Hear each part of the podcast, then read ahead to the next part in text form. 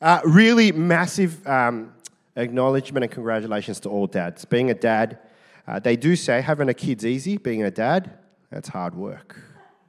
It's hard work.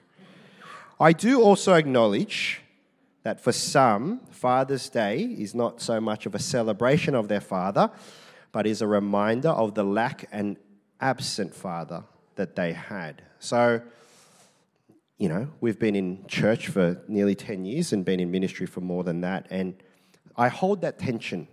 I do. I hold that tension for many of you that um, it's, it's not a great celebration today. It's a reminder of the brokenness uh, of the world. And so I hold that tension.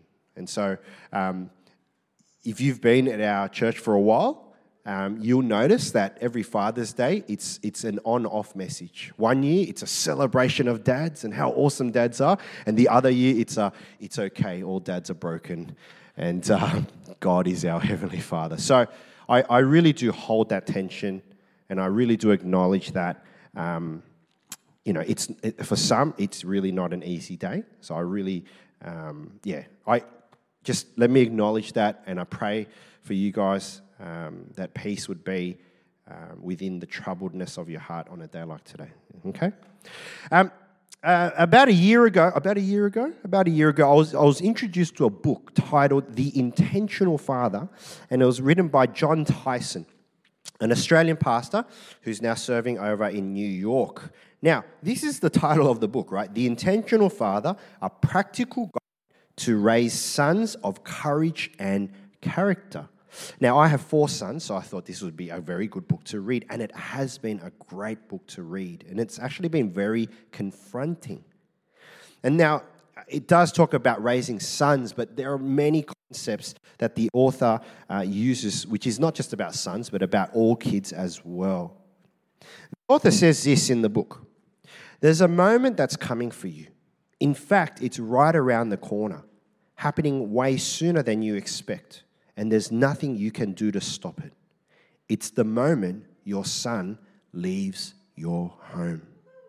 Now, now, uh, he's only three rows behind you. I know. Now, obviously, we, we have a unique family, you know, five kids. But one of the things about our family, which is unique, is not just the fact that we have five kids, but we have a very large age range. So my eldest is 15. Next year gets his L's, so be careful, okay? I'm serious. He's going to be driving. He's 16 next year. He's going to be driving, and if he bumps your car, then you know, it is what it is. And then, and then my youngest is, is one. So we have a 14 year gap between my oldest and my youngest. And while I was reading this book, like, you know, the younger kids, like, I'm still doing nappies and it's, they're never going to leave. In my mind, they're never going to go. But it was confronting because I realized that Chris, who's nearly at the end of year nine, has three more years of school left. And that's it. He's 18. You know, he's an adult. You know, and, you know, the joke is it's not a joke, but it's a joke, but, you know, 18, congratulations, you can go to jail. You know, like, you know, like that's, as said, it's a joke, but it's not a joke after last week's testimony. I know, you know. Love you, brother. Love you, brother. You know, we're all family here, you know. But it, it's pretty crazy to think that in a very short period of time, that my kids, one by one, will leave the family home to forge a future for themselves. And so, in working out what does it mean to be an intentional father or a father that's healthy, uh, the author of the book says this We need to have a vision of the day our sons or our children will leave our homes and work backward from that day with a plan to help them gain the knowledge, skills, character, and experiences they need. This will enable them to move into the world as confident and healthy men and women. Most fathers let chance take care of these things. They leave it up to luck, hoping that someone will teach their son on the way, or maybe they will go and learn these things on their own. The author of the book, his main point is this to, the, the key to being a healthy father or a healthy parent is to be intentional. Now, the word intention means to be done on purpose, to be deliberate. The best things, the best thing that as fathers and mothers that we can do in raising our children is to have a purpose in what we are trying to do. And then position ourselves and work backwards to go, okay, if this is what I want my son and daughter to become, then I've got to work out the plan to help them to get them there. Right? You know what's interesting? We do this in every other area of our lives. Right? This is not just for our parents, but we do this in every important area of our lives. For example, your health. You know, becoming healthy, being healthy doesn't accidentally happen. You know, did you know that? You, you don't wake up and suddenly you've got six abs. Is that what we call them? I don't even know what we call them. I've never had them. I'm never going to have them. You know, what, what are they, Andy? Six abs? Six packs. Look, I know what a six pack is. Plenty of those before, but, right? But you know, you, right? You don't just wake up and go, wow, I'm, I'm really healthy unless you're Spider Man right? Bit by a spider, if you don't know that. I'm trying to expand my examples, you know, movies. I've got a, you know. What about like education? You know, I, I want to be smart. No one wakes up and goes, hmm, E equals MC squared. You know, like it, it takes intention, it takes a plan, it takes dedication. Um, Pastor James used the K pop example a few weeks ago. Got a real good response, so I'm just going to copy that. Think about these K pop stars, right? Think about these K pop stars, global stars, Blackpink, right? BTS, you know, HOT, you know, right? That's the original, right? None of these guys woke up randomly and became global stars. None of them randomly learned, like suddenly knew how to sing and dance. They prepare for years. They make decisions. They make sacrifices. The whole family makes sacrifices with a specific purpose in mind. They live their life with intention. Nobody goes to university without intention. Why? Because you won't turn up to class. Nobody starts a business without a plan. Why? Because you'll fail. Can I tell you that the idea of being intentional is not just a common sense idea, but actually is talked about in the Bible, where Jesus gives two very clear examples of what it means to be intentional. And this comes from Luke chapter 14, verse 28. let me read this. Suppose one of you wants to build a tower. Won't you first sit down, estimate the cost to see if you have enough money to complete it? For if you lay the foundation and are not able to finish it, everyone who sees it will ridicule you, saying, This person began to build and wasn't able to finish. Verse 31. Or suppose a king is about to go to war against another king. Won't he first sit down and consider whether he is able, with 10,000 men, to oppose this one coming against him with 20,000 men? If he is not able, he will send a delegation while the other is still a long way off and ask for terms of peace. Really great examples that Jesus gives. First one is a builder eh, eh, who's about to build a building and if they don't consider the cost, if they don't consider the plan, they're going to get halfway. They run out of money and they're, they're left with a half built building. Second example is of a king who has to do the cost benefit analysis of when they go to war. I've got 10,000, oh, they've got 20,000. Hmm, we might not win this. So, what do they do? They send out a, a delegation, and, and before they even fight, hey, let's discuss peace. Why? Because the cost is going to outweigh the benefit, so they find another way to not go to war. Both really good and simple examples about why it's important for us to be intentional, but we need to read it in the context of the story of why Jesus gives us this. And that's in the two verses before, in verse 25. Large crowds were traveling with Jesus and turning to them, he said, If anyone comes to me and does not hate his father and mother, wife and children, brothers and sisters, yes, even their own life, such a person cannot be my disciple. And whoever does not carry their cross and follow me cannot be my disciple.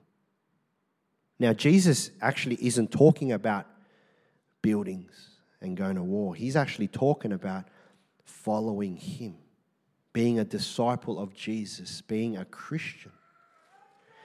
Jesus, at the time of Jesus' ministry, there were many miracles that Jesus did and many signs that Jesus performed, and it was attractive. So people were like, Who is this guy? Let me follow this guy. I want to follow this guy, right?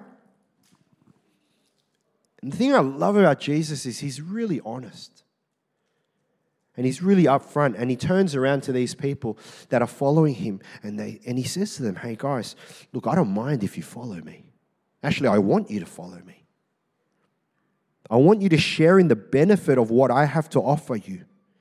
But if you want me, and if you want to follow me, you got to know that there's a cost. And the cost is this you have to be willing to give up not just some things, but to give up everything. And I know when we read this, right? I remember years ago someone, you know, quoted this verse to me and said, you know, does it really mean you have to hate your mother and father? I don't think it's about like, you know, go to your mum and dad and go, I hate you because I'm going to follow Jesus. It's the idea that uh, there is nothing that is more important than following Jesus. And as much as we think, right, wow, that's so extreme, right? That's so extreme. That's so crazy. Like, who would be able to do that? Do you know what? When you get married, when you get married and when you make vows and when you say to your spouse, I do, do you know what else you're saying? You're saying, I do to the person you're marrying, and you're saying, I will not with every single other person in this world. See, no one goes, Oh, Steve, that's really extreme.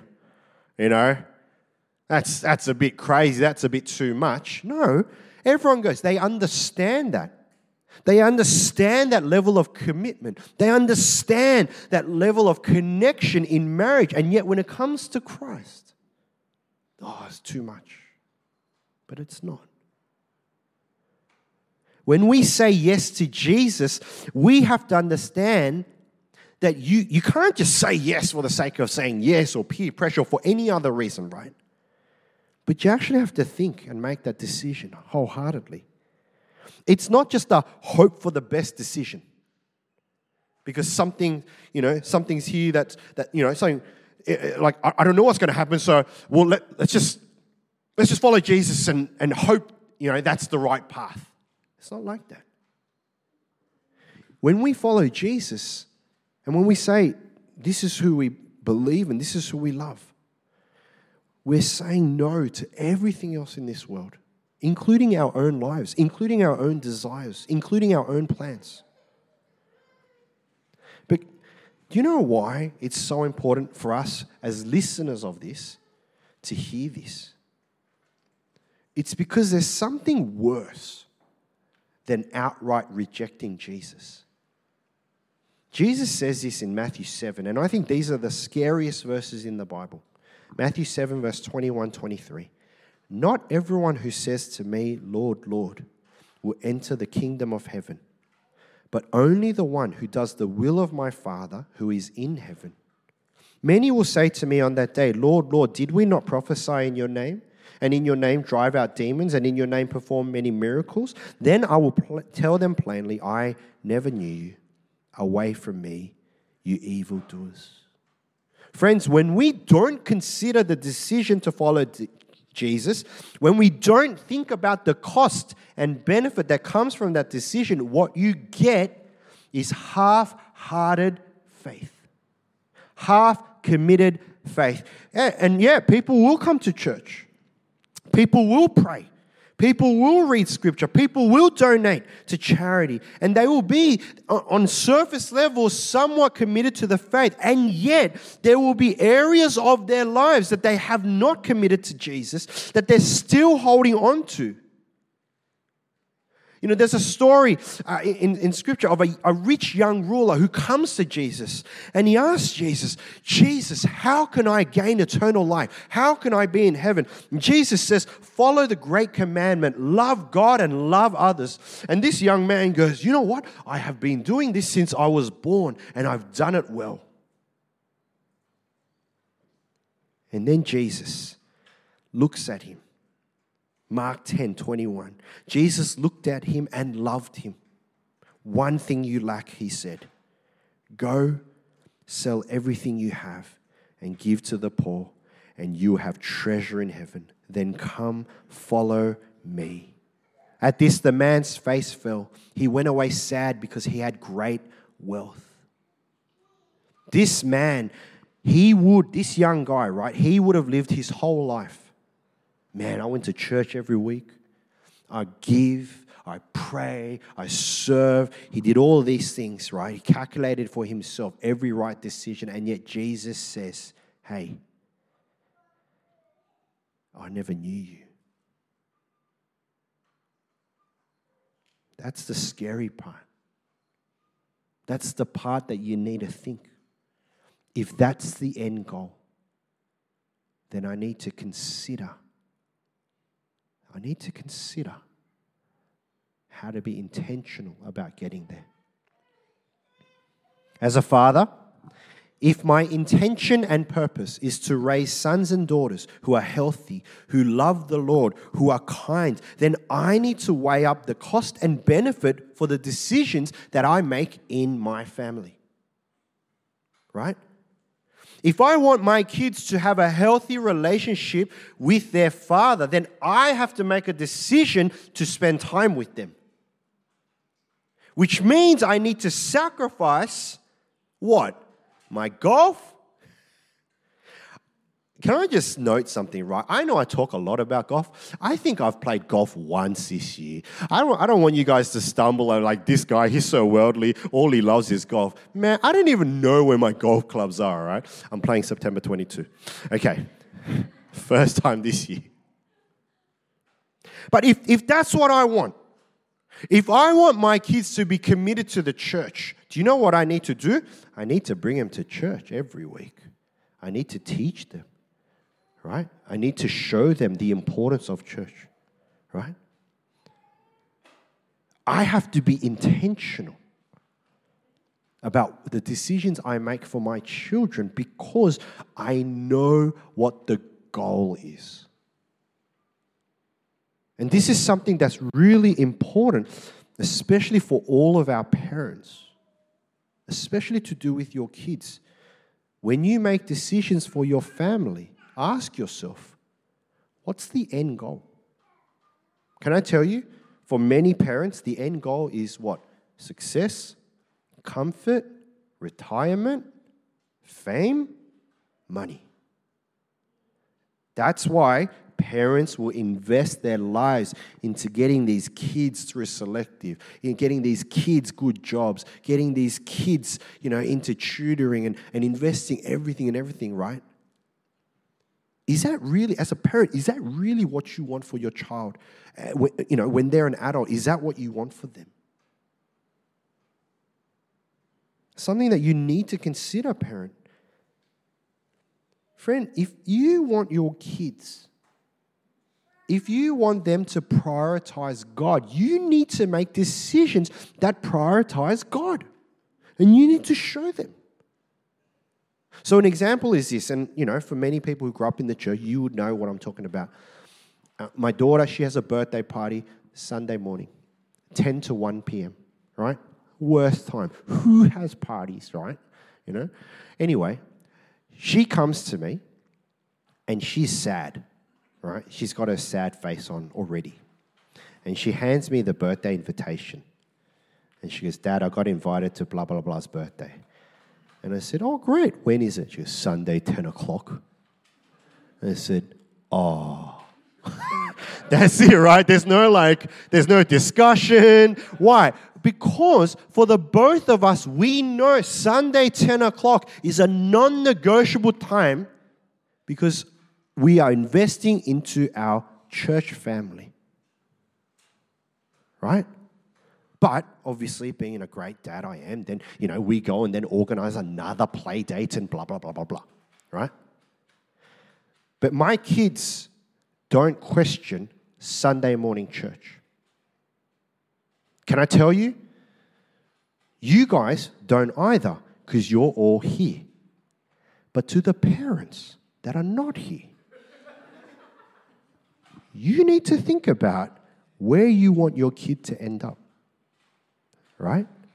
These are, nothing happens automatically. And this is the whole point.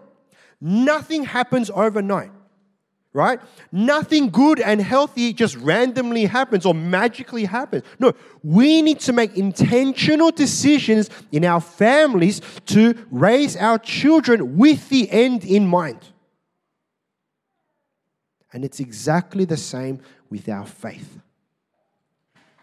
With the end in mind, and if you really think about what that end is, right? Eternity in heaven with God, that's a pretty good end. A place where there is no sadness, no tears, no pain, no suffering. That's a pretty good end. But with that in mind, we need to learn to make decisions in this life to get us there. We need to make decisions in this life that will align us to that. Or else, as Jesus says, Luke 14 33, in same way, those of you who do not give up everything, you cannot be my disciples. We need to know the end goal and we need to be intentional.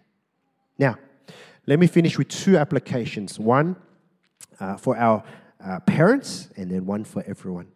With your children, and this comes from the book, right? Ask yourself these questions, right? What do you want your child to know about God, about themselves, and about life? Who do you want your child to be? Not who, what do you want your child to do?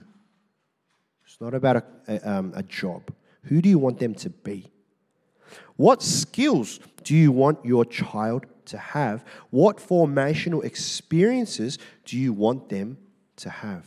One example for us is that we learn, I learned, that travel, family holidays, is an important, is, is, is a, such a phenomenal experience within our family. I, I you know, we've been, we, we used to travel every year, and oh, it took me, I hated traveling. I hated getting on airplanes with babies. It's the worst, right? But as the kids got older, we would come back home, and I noticed that the relationship with my kids has changed. The relationship with the kids and myself has changed because when you're away on holiday, it's you're forced to play with each other. And I realized this is what I want for my family. I want our family to overlap in our lives. I want us to be integrated. I don't want us to be like, you do you, you do you, you do you. And so for us, family travel is very important. So in November, Mel and I are leaving the kids and going overseas. it's not even a joke, that's like legit. But next year, we'll go on a family trip, Chris. Don't be shocked. I am very intentional. Let me show you how intentional I am. This is my future. This is an Excel, an Excel spreadsheet that I have on my computer. And it has my five children and what year they will be in what year. Right? This is what it means to be intentional, right? So, right now we're 2002. So, Chris is in year nine, Benny's in year six, Anna's in year four, 22. Zach's in daycare, Will's in daycare. Next year, Chris will be year 10. Ben graduates and goes to high school next year. Anna's in year five, Zach's in preschool, Will's in daycare, right? Do you know why I started this? Because I needed to work out what years I need to pay for daycare. I actually did this, it was a financial document to start off with, right? So I worked out that by 2025, that's the last year of daycare that I need to pay for. Great, right? But we're sending Ben to private school, which means that starting next year, I've got to pay private school, daycare, and preschool. So someone got to help me out next year. I'm just saying, right? But go all the way to the end, right? I calculated by the, by the time Will, my youngest, graduates year 12, it's 2038. 2038. Right? 2030. I'm 56 years old, right? Now, you look at that, and it's a pretty scary document, right? And it's more scary because there's five kids, right? If you've only got one, two. But can I tell you, that's what it means to be intentional. I look at my life and I look at, okay, 2038. Do you know what 2039 is? Sabbatical. Whole year, me and my wife, we are just going. And that's going to be paid for by number one, two, three, four, and five. Because they can all work by then, right? I've already told them, right? First 10% goes to the Lord of your salary, and the next 10% comes to us, right? That's my retirement plan. That's what it means to be intentional. But you know what? As crazy as that document looks, you all do this for the things that are important. You know, if you've got a tournament, if you've got a sport competition coming up, you prepare for it. If you've got a project coming up, you prepare for it. If you've got buildings going up, you count the costs, you prepare for it. If you're going to buy a house, you prepare for it financially. If you're going to have a wedding, you prepare for it, right? We do all this. So, to the parents, don't just do it with the important things in your life, but do it for your families too. Do it for your kids as well, right? But this is for everyone do it for your faith. I had a brother come to me a few weeks ago and he was telling me, you know, sometimes I don't feel like going to church, but I go. And I told him, same. right? That's honest truth, right? There are days where I'm tired. There are days where I don't want to invest into the church. There are days where I don't want to talk to you know, 100 people at church. But I do it. Not because I'm getting paid to do it, because that's the plan. Because I know at the end of the day, there's something greater waiting for me. Do I want to sacrifice? Do I want to serve all the time? No, no one does. But we do. Because that's part of the plan. Right? It's like exercise, right? I never want to go to the gym. Never, ever, ever. There is not a single day that I'm like, I wake up and go, man, I really feel like going to the gym today. I wake up, I really feel like going to Jimmy's Kebabs today, right? That's different, right? But you go. Why? Because of the end goal. Same with your faith. Because I don't want to get there. And I don't want to meet Jesus face to face and him look at me and I said, Jesus, I went to church every day. I went, I prayed, I gave, I gave parts of my life to you, I gave parts of my future to you. And Jesus says, Yeah, but you couldn't, you, you didn't give everything. I gave, because you know what Jesus says? I gave everything for you. When Jesus died on the cross, you don't think Jesus had the same thought? What do I got to do this, God? For these bunch of idiots, they don't even know.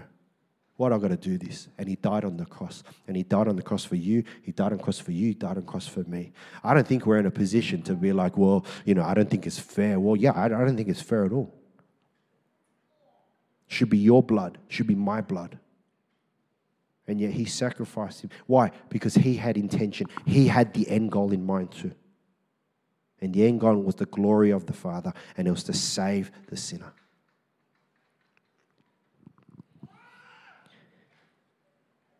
Friend, you need to really consider this. This is me being in your grill this morning. The last thing that I want for you is for you to live your life without intention, without purpose, hoping for the best, hoping that it works out. Let's roll the dice and see what happens. Jesus promises us that when we follow him, that when we say yes to him and no to everything else, you know what he promises us? Everything. He promises us the world. Not just in this world, but in all eternity. But he's very upfront about the cost. He's very clear about the costs. And it's a question that you and I need to consider. Am I willing to pay the cost? Am I willing to give it all up for the sake of Jesus? Because if I can't do it, if I can't give up every area of my life for the sake of following Jesus, then you need to ask yourself the next question Are you willing to accept the biblical consequences of that? Big things to think about. But let me finish with the end of the story of the rich young ruler, the young man that could not say yes to Jesus. And it says this in Mark 10 29 30. Truly I tell you, Jesus replied, no one who has left home or brothers or sisters, or mother or father, or children or fields for me and the gospel will fail to receive a hundred times as much in this present age homes, brothers, sisters, mothers, children, and fields, along with persecutions in the age to come, in the, in the age to come, eternal life. That's the promise.